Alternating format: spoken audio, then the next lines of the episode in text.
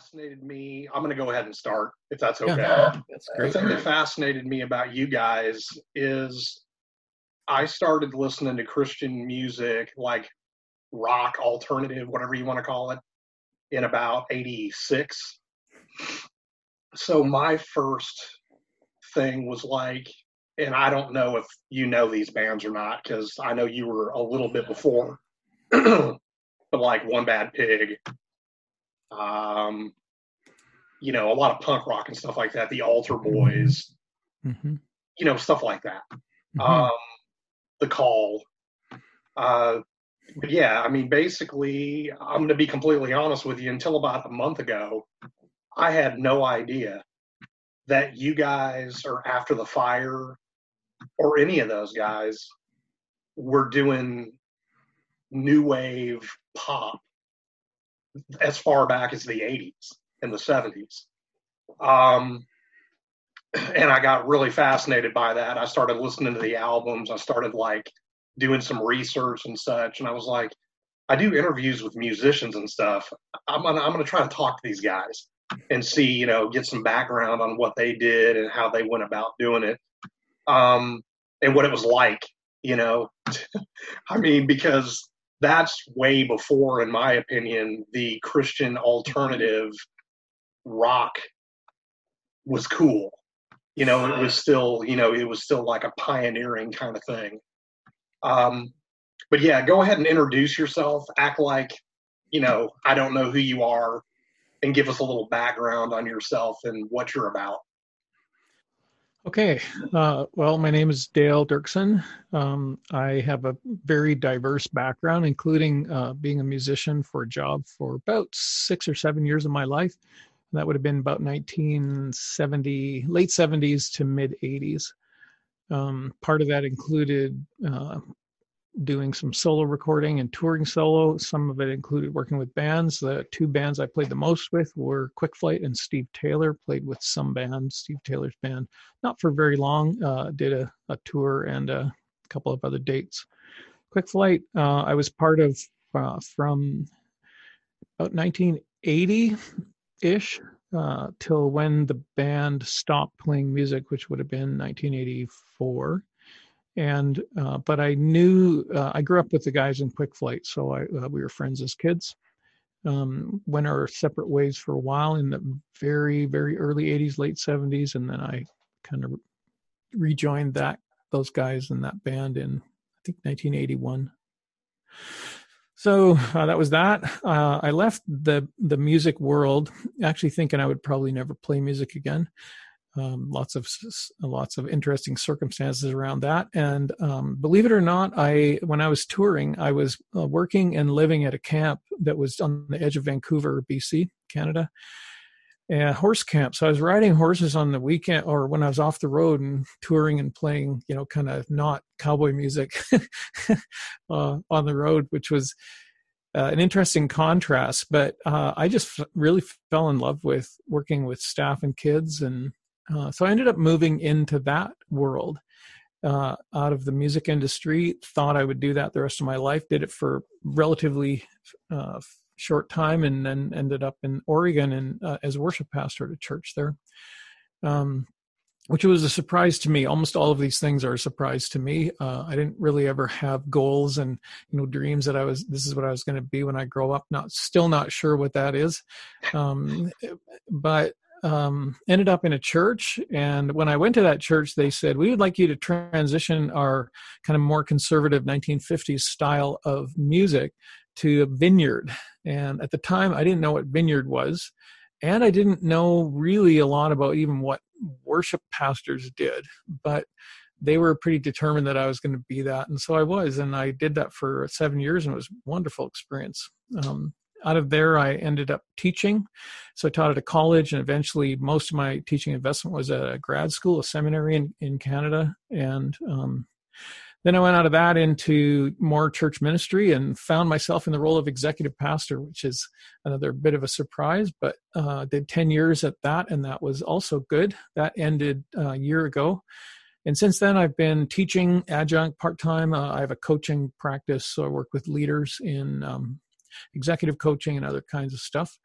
and I've been able to make I think four recording projects since Quick Flight, and uh, so I still get to do that. Um, surprise, surprise! Uh, a couple of the records I did were picked up by s- somebody in the states to distribute, and ended up paying for my doctorate. So, meh, got to got to keep doing it. That's that's me in a nutshell. I've uh, I'm married. I have two daughters and four grandchildren. One on the way. All right, all right. Um, so when I saw the coaching, because I did a little research, I was thinking coaching, like you were coaching like at a school or something. So you're more of a like business type coach, like executive business coach. Yeah, so executive executive coaching is uh, focused more on higher level leaders. Um, that's just simple as that. A lot of pastors really function as executives in their church. They're responsible right. for how the how the organization runs. So I do work with some pastoral leaders um, and some regular leaders in the regular world.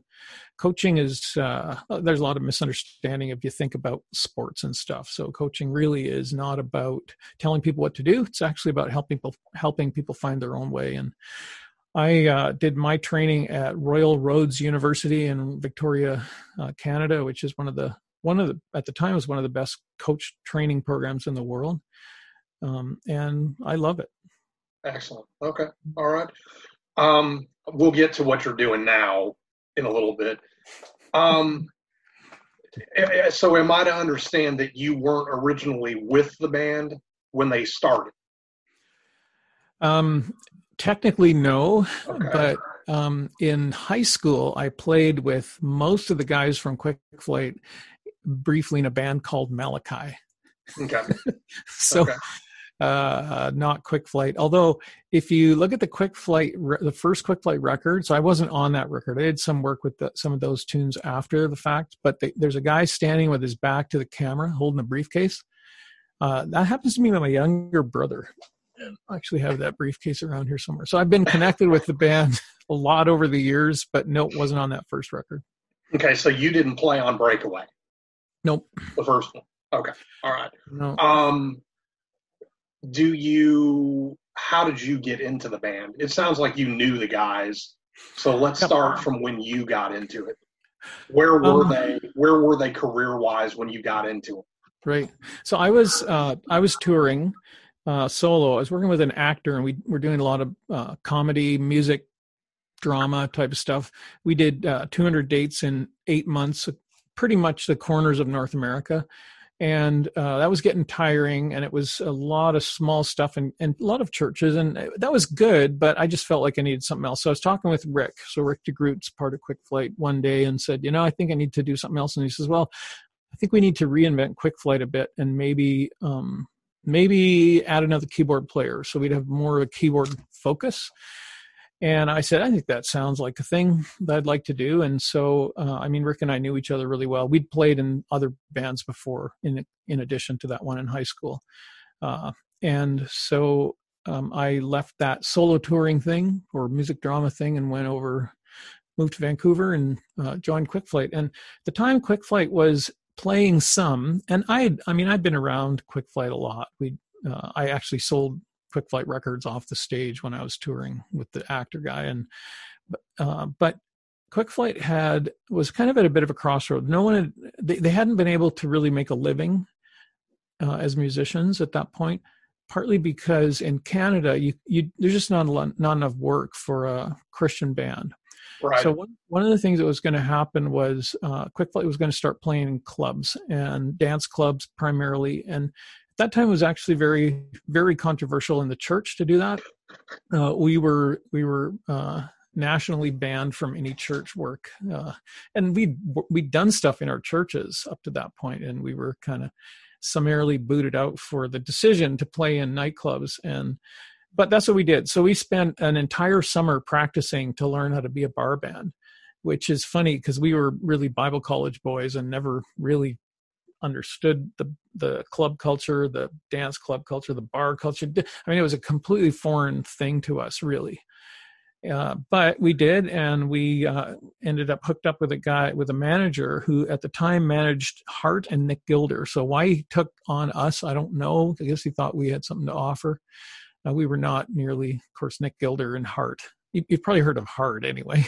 yeah, I know Hart, definitely, yes. yeah. Anyway, uh, and so we we just played for a year. We played sometimes twelve weeks straight. We'd play six nights in a row, travel, play another six nights, and it's grueling uh, and not particularly good. I don't think for us spiritually, but especially being abandoned, you know, by our churches. But um, it was really good for us learning how to play. So, um, it, and it really impacted stuff. Uh, not a lot of writing out of that time ended up on the Decent Beat record, but Metro Alien, which is the one lead vocal I did on the Quick Flight record, was composed in one of those bars that was kind of learn, pay your dues. Uh, we had unpleasant names for these places and these bars, but it was in Kitimat, BC. You can Google that. That's in the middle of nowhere, and that's where Metro Alien was written. so it was a, I mean, it was a, lots of things about that time that were good, lots of things that were bad, but it was very formative. And we played top 40. We'd never done that before and really learned how to play, um, how to play. Um, it's one of the things as I've worked with a lot of other musicians, especially Christian musicians, you know a lot of times christian musicians start writing and playing their own stuff when they're 14 uh, regular people play other people's stuff until they're really kind of mature enough and so that's what happened to us during that time so quick flight went from being uh, play a few gigs a year uh, to being full-time professional musicians and and that's what happened during when when i joined the band okay um, yeah, and we were signed. We were signed to uh, a guy named Bob Brooks who owned a company called Signature Productions, and he also owned Little Mountain Sound Studio, which was probably the top studio in Canada at the time. Mm-hmm. And he gave us unlimited studio time, so it was epic. And and I mean, just to give you a sense of this, Little Mountain is a mirror studio, so there's two identical studios side by side, and we right. were working in this one doing doing recording. And while we did the decent beat record, on the other side um, Bryan Adams did a record, Nazareth, um, some Canadian bands like um, Rock and Hyde, Payolas, uh, Motley Crue did the Dr. Feelgood record. Um, oh, wow. Those all happened in that studio while we were doing the Decent Beat record. Um, okay. And uh, so we were really fortunate to have that opportunity. Um, and then we ended up we were we were looking uh, considering some stuff with Capitol Records, so that wouldn't have been Christian, and Star Song Records, which was Christian. We ended up leaning towards Star Song, and you know our stuff isn't overtly Christian, uh, so it um, it played well in lots of places. Right. Uh, so I mean that's that's I guess that's hopefully that answers your question. Right. So when you say that the Capitol stuff wouldn't have been Christian versus Star Song. Hmm. Was that a for you guys? Was that like a hard decision? Like, and what I mean by hard decision is, it was was it a line in the sand, or was it you just meant that you weren't going to be able to push the Christianity the same way you would on Star Song? Um, no, actually, probably neither of those. Our our uh, we never pushed. In right. fact, we got we got in trouble doing Christian gigs, especially in the U.S., because we just didn't push. We played music, and um, yeah, so I mean, we got accused of a lot of things because we didn't do the the pushy stuff. Right. Um, the the difference between Capitol and Star Song was um, wasn't at all religious. It was it, with Capitol we would have been a very, very small fish in a really big pond. Okay. Okay. And we, I think we felt like, you know, the chances of this even going anywhere are really slight.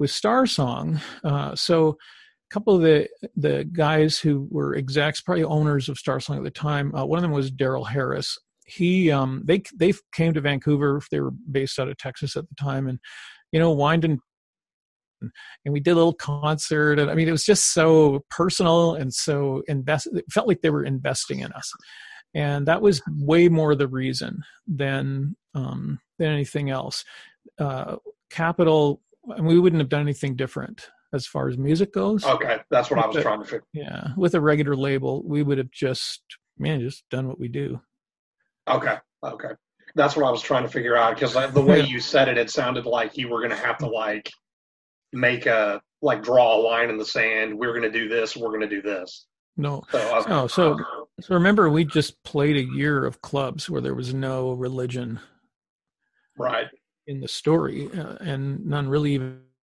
So that wasn't an issue for us. Okay. All right. Other than personally, and you know, each of the guys in the band have a different story as far as their own spirituality and uh, how that journey goes. Mine's different than others, and so I, I mean, I can't tell other people's stories, but sure. So it sounds like you dealt with the same things that most of the bands deal with today still you're walking that line you're like okay i'm in the world and i'm trying not to be of the world or maybe you're not trying to be of the or in the world. You know what i'm saying? Um how, how difficult was that?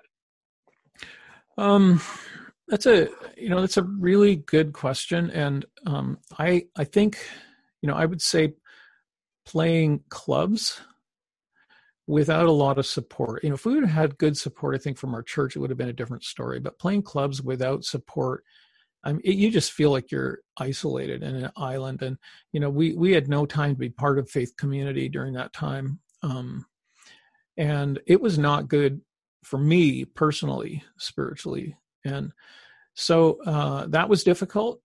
Um, it was hard to be judged but so this is a funny thing that happened. One time we played a gig and somebody showed up. It was in a bar and somebody showed up and they really kind of were looking for something to criticize. And so they showed up and they wrote this long letter after and the letter handwritten, I think four pages, and it was condemning what we did and using all kinds of the Bible to do it. And and that was fine. Well, one of our guys, like some of our crew and some of our players even weren't believers, weren't followers of Jesus. So um, we were all reading it and then had to explain to them what the issues were because they didn't even understand them. But at one point, the person who was writing the letter accused us of absurd gyrations. So those are rock moves that you do, you know.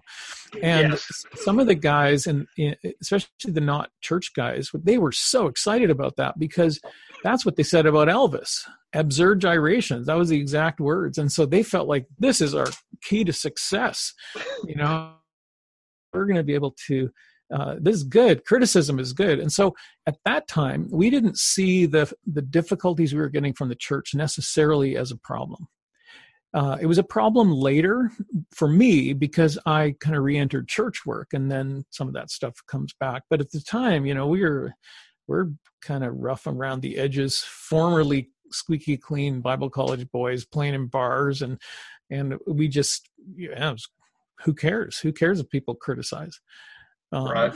You know, not a not a particularly mature approach, but um, I don't think it bothered it bothered us enough that you heard in I think I, I assume you know the song "Living in the World" um, from the Decent Beat record. So it influenced enough that I think that you know that song was was um, created out of those criticisms.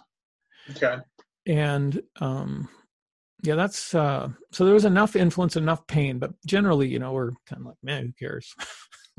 So christian you're in the christian market you're on star song.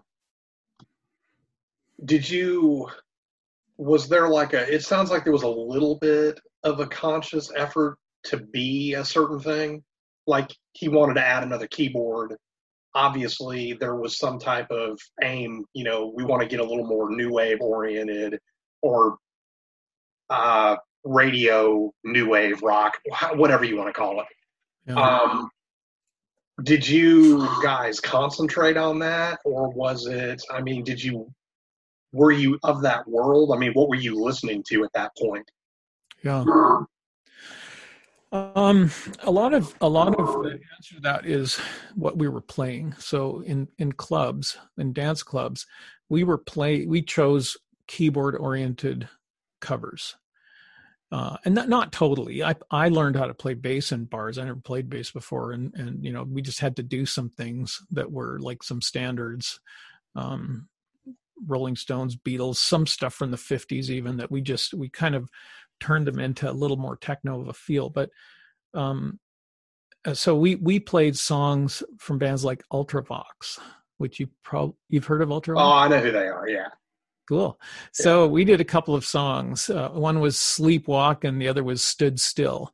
and of course playing in remote uh, locations in say in northern bc in canada nobody knows what that is so um, so we intentionally did that uh, sometimes we actually got fired from places because we didn't play bob seger and whatever but um, that was definitely intentional um, i i don't think we would have ever used the word new wave maybe with the with the breakaway record we would have but not after that. And uh, I, have heard people call us techno, maybe the you know the, one of the first Christian techno things. Maybe that's a little bit more accurate. Uh, it was just the beginning of digital, so we were still using analog keyboards, and um, yeah, I, I I don't know how else to say it other than you know that that's kind of where we were going, and there were influences by some some bands that weren't exactly that. I um, Roxy Music, I think, was a big influencer. Right. Uh, some of Peter Gabriel's stuff, maybe. Um, anyway, uh, the the intent was to move toward a musical style way more than to move toward a content style or lyrical style or anything like that. Okay. Okay. So, what was it like being on a label like Star Song back then and being being a cur- like playing because I mean when I look back at CCM music, Christian contemporary Christian music, most of it seemed like it was behind. Yep. But you guys, for the time, were like right on the money. And how was that? I mean, what was what was that like to actually be on the money and not trying to play catch up? Uh, yeah, I mean that's a comp that's a compliment. Thank you for that. Um, I think there are a few reasons. One is we're Canadian, and in Canada there just isn't a Christian music industry. Right. There, wasn't at the time, and there really isn't much of one now. So uh, the idea of being a Christian musician as opposed to a not Christian musician wasn't nearly as big a thing as it was in the US, even then, and I think still is. So uh, I remember once we played with a band from Sweden called Jerusalem.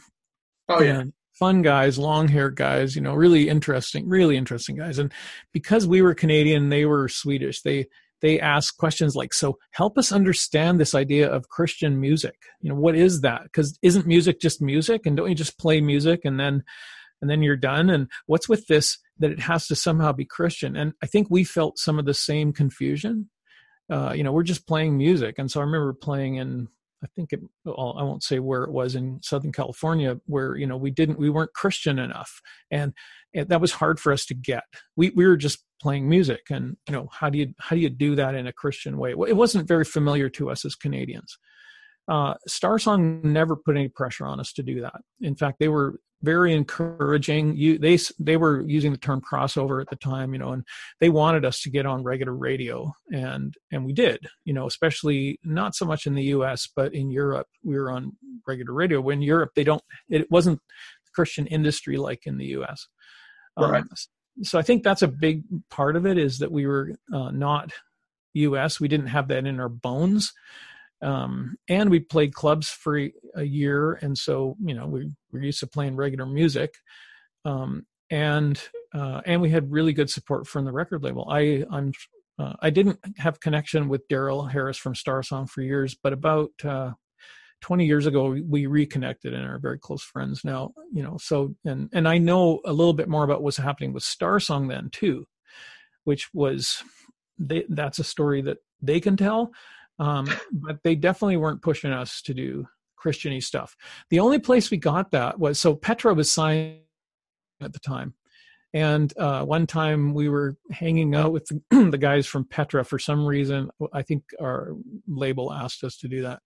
And they were coaching us, not in the way I coach. This is in the telling way of coaching that right. we needed to put more of Jesus in our songs because we, you know, we weren't going to be successful unless we put more Jesus in and we kind of would scratch our heads at that and say i don't think that's a thing. But for for them it really was. Right right. And unfortunately or some people would say fortunately it is a thing. Definitely here it is. Yeah. Um, just working because I've worked on in the background and in the front ground Um, and yeah, there's definitely a pressure to do a certain thing, or there was. Um, it's not so much anymore, um, but there definitely was at that. I, I know what you're saying. Sure. At that time, I wouldn't. I mean, I don't think that's necessarily a bad thing. Sure. Um, you, you write about what you write about. So I've done quite most of my recordings have been way more overtly Christian than the quick flight stuff. Um, I think it's a problem when it becomes an artistic compromise. You know, and so it really just becomes kitschy. You know, you're you're really just trying to sell stuff, Sure. or or it's it really isn't faithful to uh, what I would say is the the truth of the gospel. And right. uh, you know that's tickling people's ears giving them what they want to hear to me that you know to say well you got to add this kind of content to your song so you can sell more i think that's actually a pretty significant problem in Oh, that's a big problem. Today especially in stuff people call worship and i i mean I- my doctorate is in theology of worship so i well i don't use that word to talk about music Right. Right. another, Um, another story so you guys you, you were doing the clubs did you you guys moved into doing you were did you ever play churches did you kind Um, of graduate into that or Uh, so I'm just going to say not well. Um, so Quick Flight did play some churches before my time, okay but Okay. but uh, a- and some of the songs on the Breakaway record were way more overt and kind of Christianly in your face.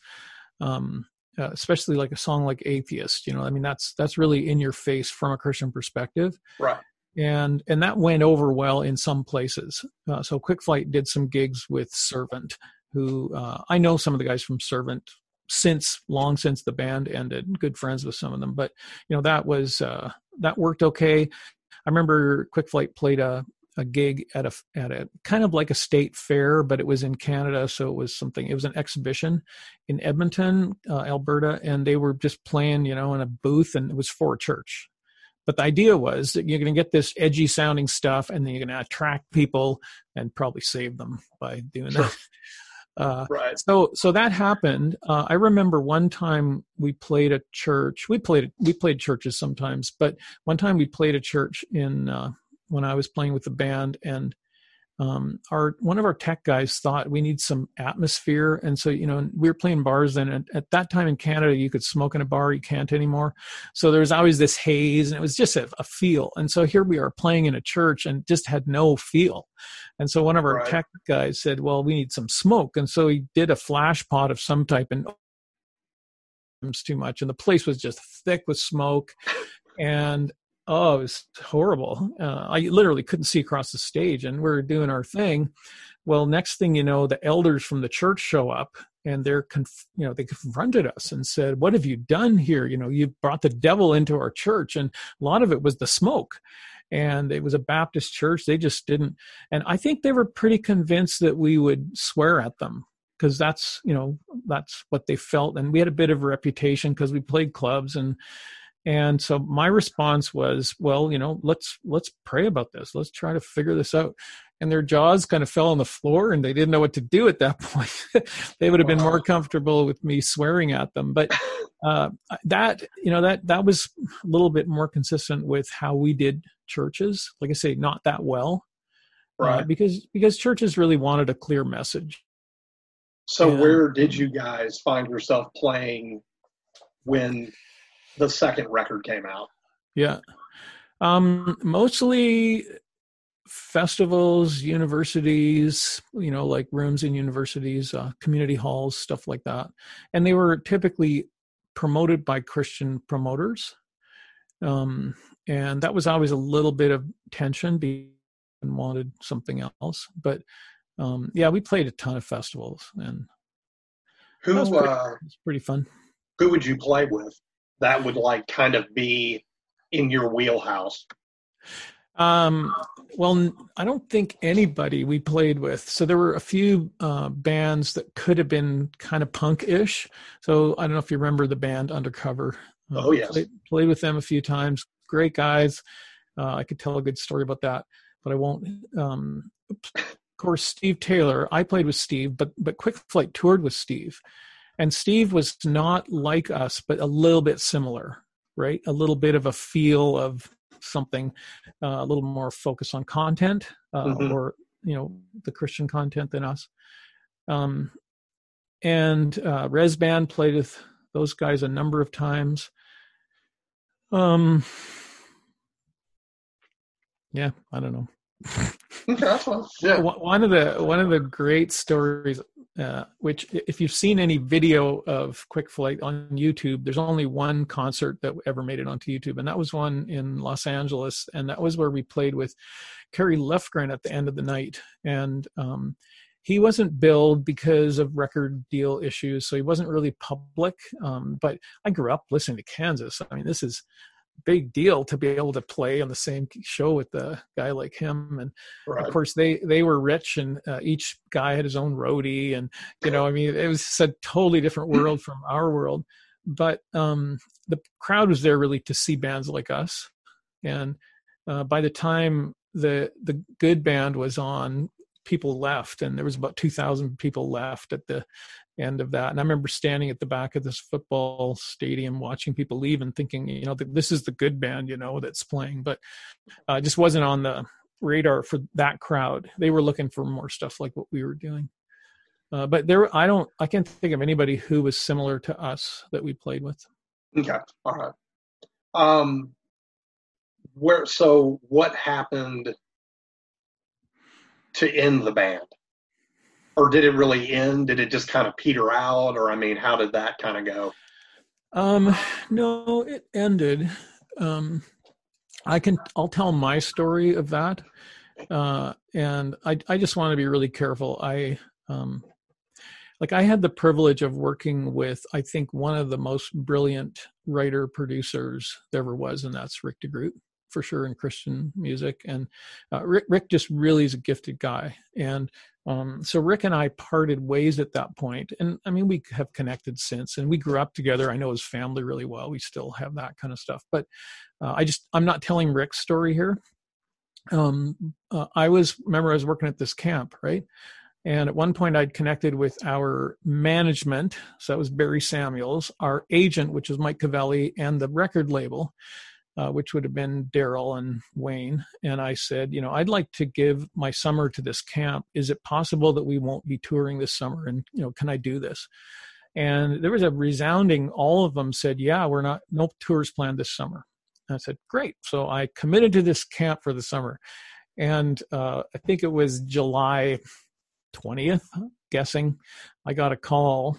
And the call and the person said, uh, "We got a whole bunch of dates with U2 in Europe, and pack your bags. You know, we're in Amsterdam on Thursday."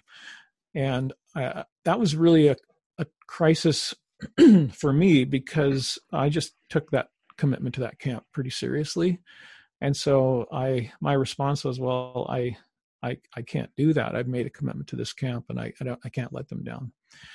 And that was basically the end of my music career um, you you can't do that. You you know you need to be willing to drop everything and go. When especially that was a big deal for us to do those gigs, those dates. Uh, Quick Flight never played again after that. Oh wow! Okay. Yeah.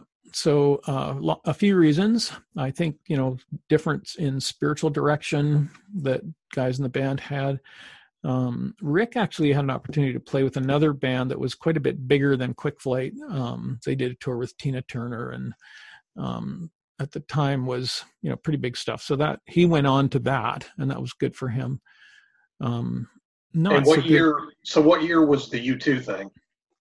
That would have been in uh, summer '84. Okay. Okay. Wow. And and I don't even know what I don't even know what the deal was with that. That was just the what I heard was you know we have some dates with U2. Could have been festivals. Could I don't know what it was uh, you know, maybe they were opening for us. I don't know. You know, right?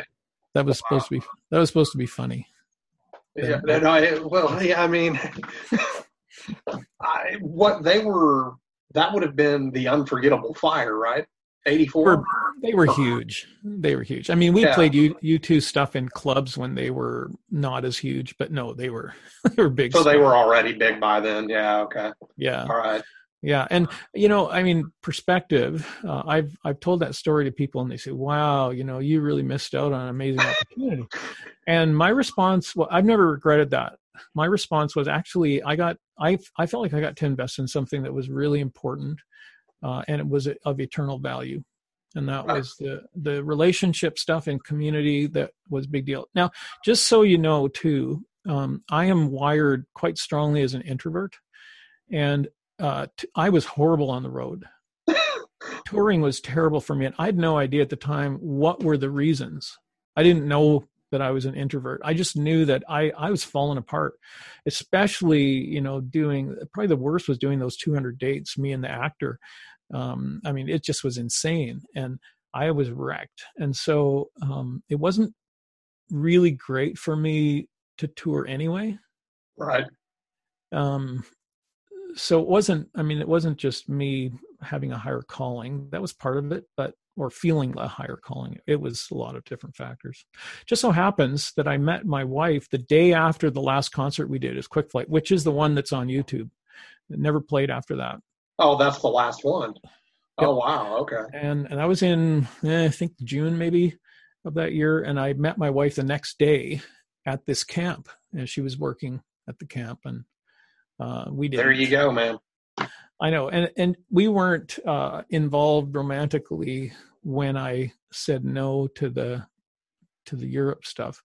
That came later, but but it was pretty important to me not to marry somebody who might have been enamored with somebody who's a rock star. Sure. right. I get what you're saying. Yeah. Well, I've got some um, fun questions. They're fun for me. I don't know if they'll be fun for you. Um, who who would you say is your go-to musician or band?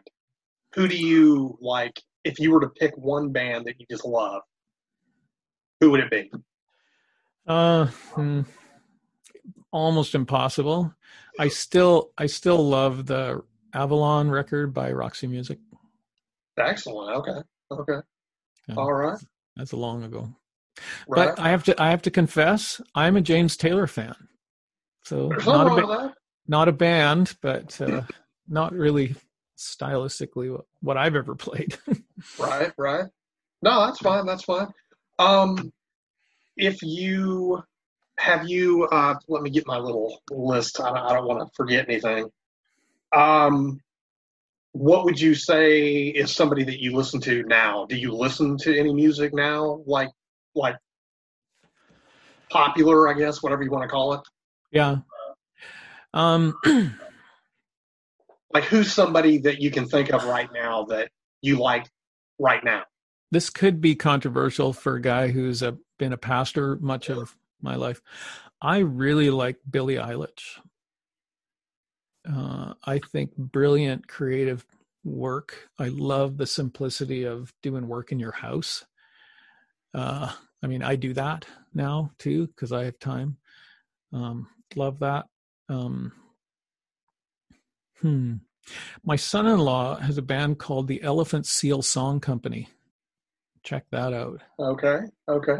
Yeah. What would I- you consider that to be, like stylistically? Yeah alternative uh artistic loud uh you know six minute songs oh, got- whoa. Okay. i got to sing on one of them Oh, cool. Okay. All right. yeah All right. What are they called? the elephant seal song company Okay. All right. just google that not too many of those up there Okay. All right. um, do you have a favorite superhero? Like superman type superhero Yes. um only because one of my grandson loves him maybe captain america Cool. Okay. All right. All right. Um, if you had to choose one movie or television show that you could watch, what would it be? Hmm. It's a Christopher Walken movie that was terrifying and fascinating to me many, many years ago called Brainstorm. Mm-hmm. So I'll go. Okay. I, I don't watch that kind of movies these days because my wife wouldn't enjoy them, but I'll go with that. What What about that fascinated you?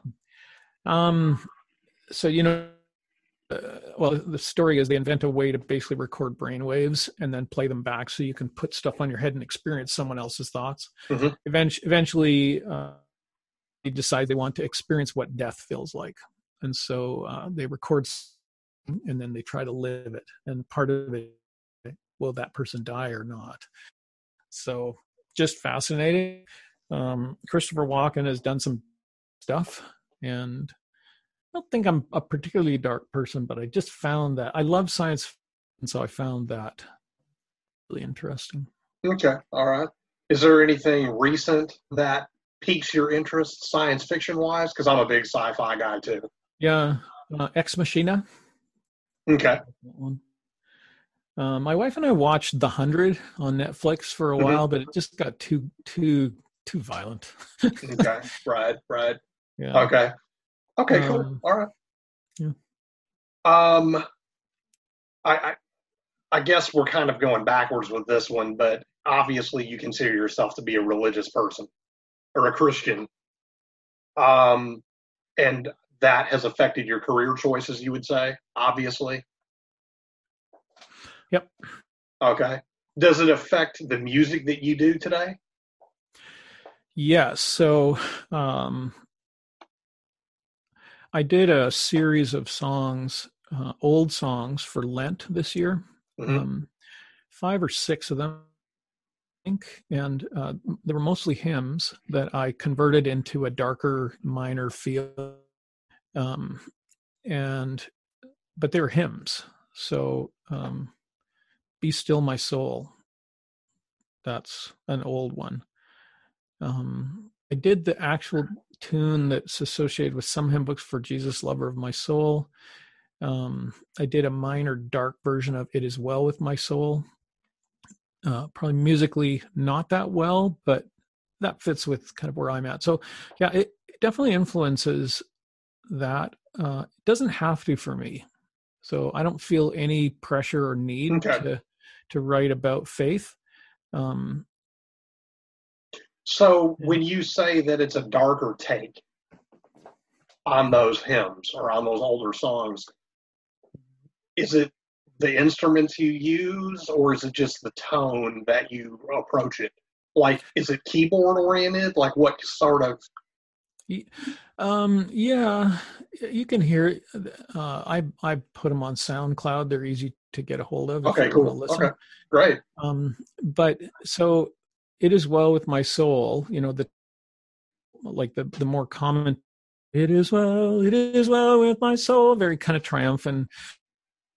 It was. It is well with my soul. It is well. It is well with my soul. So a little bit more pentatonic, a little bit more, more um, well minor, Okay, and those usually usually carry a bit more of a sense of not bright and cheery, not Okay. happy. Yeah, and and I I didn't use a lot of. I mean, I I use more typical instruments. Just so happens I use drums out of a machine, but they sound like drums. okay, Uh, and most of it most of it is an actual bass guitar or an actual guitar. So it's not like Quick Flight actually had almost none of that kind of stuff. right, right. Um, so so it's not really techno, but it it is out of keyboards. It's done by me in my basement. So Okay, okay. Um, so yeah, so you're not saying that it's like Peter Murphy or the Bauhaus um, or the Cure. No. It's not. It's not dark in that way. It's just like a little bit. It's less pithy. yeah, if somebody were to somebody who loves and their their favorite hymn is "It Is Well with My Soul," they might say the music of this version you've done does not communicate that it's well with your soul. okay. It communi- right. communicates that maybe you're a little sad. Right. Maybe you're trying to talk yourself into it. Yeah. Or what I would say is, my soul is well in dark times. Very good. Excellent. Okay. Yeah. Um, one last question. What would what would you what kind of advice would you give people these days that are doing music um, and trying to balance the religion with the music Yeah. as somebody who experienced that and try you know lived through it Uh, I- the first thing I would say is know yourself, understand yourself. Know you know self awareness is uh, is really important in answering that question because that will help you know what the next thing is, and that is to know what's expected of you. So that this is true in everything. You get a job. It's important to know who you are and what the person expects of you in that job, whether it's in a church or you're a bricklayer or whatever.